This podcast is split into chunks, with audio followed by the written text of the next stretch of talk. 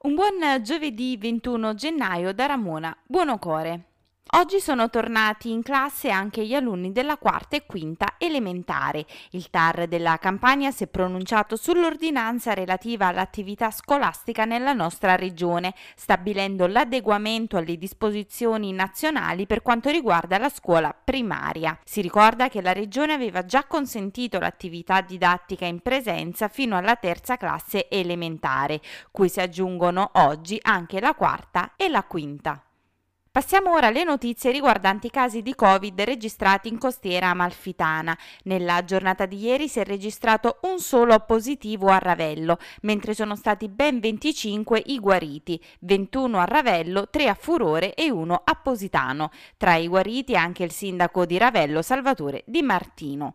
In costiera amalfitana quindi si contano in totale 1418 casi, di cui 199 attualmente positivi, 1100 186 guariti e 11 decessi. I carabinieri della compagnia di Amalfi hanno denunciato un 29enne di Tramonti già noto agli uffici di polizia.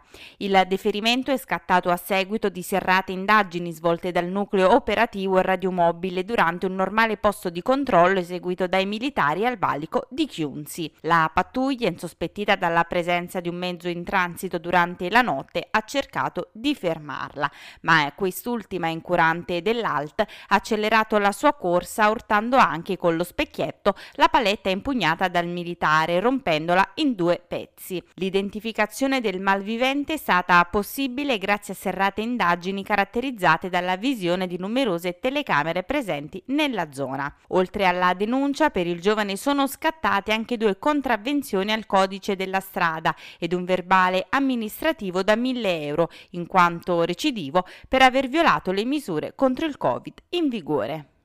Scala chiude gli uffici comunali fino al 25 gennaio per sanificazione a causa di una positività al Covid che riguarda un tecnico comunale non residente nel borgo più antico della costa d'Amalfi. Ieri, riferisce l'ente comune, è stato infatti comunicato che il tecnico ha partecipato ad una riunione tenutesi nell'ufficio tecnico il giorno 14 gennaio. Il prossimo 23 gennaio si sottoporranno a tampone tutti i dipendenti del comune di Scala. Gli uffici comunali salvo imprevisti, riapriranno regolarmente al pubblico il prossimo lunedì 25 gennaio.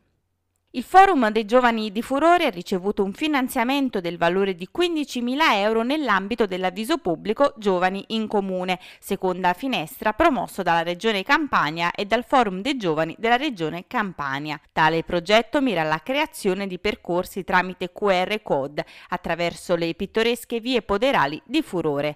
Saranno quindi elaborati degli itinerari che portano il visitatore ad intraprendere un'esperienza completa fra il piano storico-artistico artistico, paesaggistico e culturale del luogo. Questa era l'ultima notizia, l'appuntamento con le news locali torna puntuale domani, io vi lascio in compagnia della buona musica di Divina FM.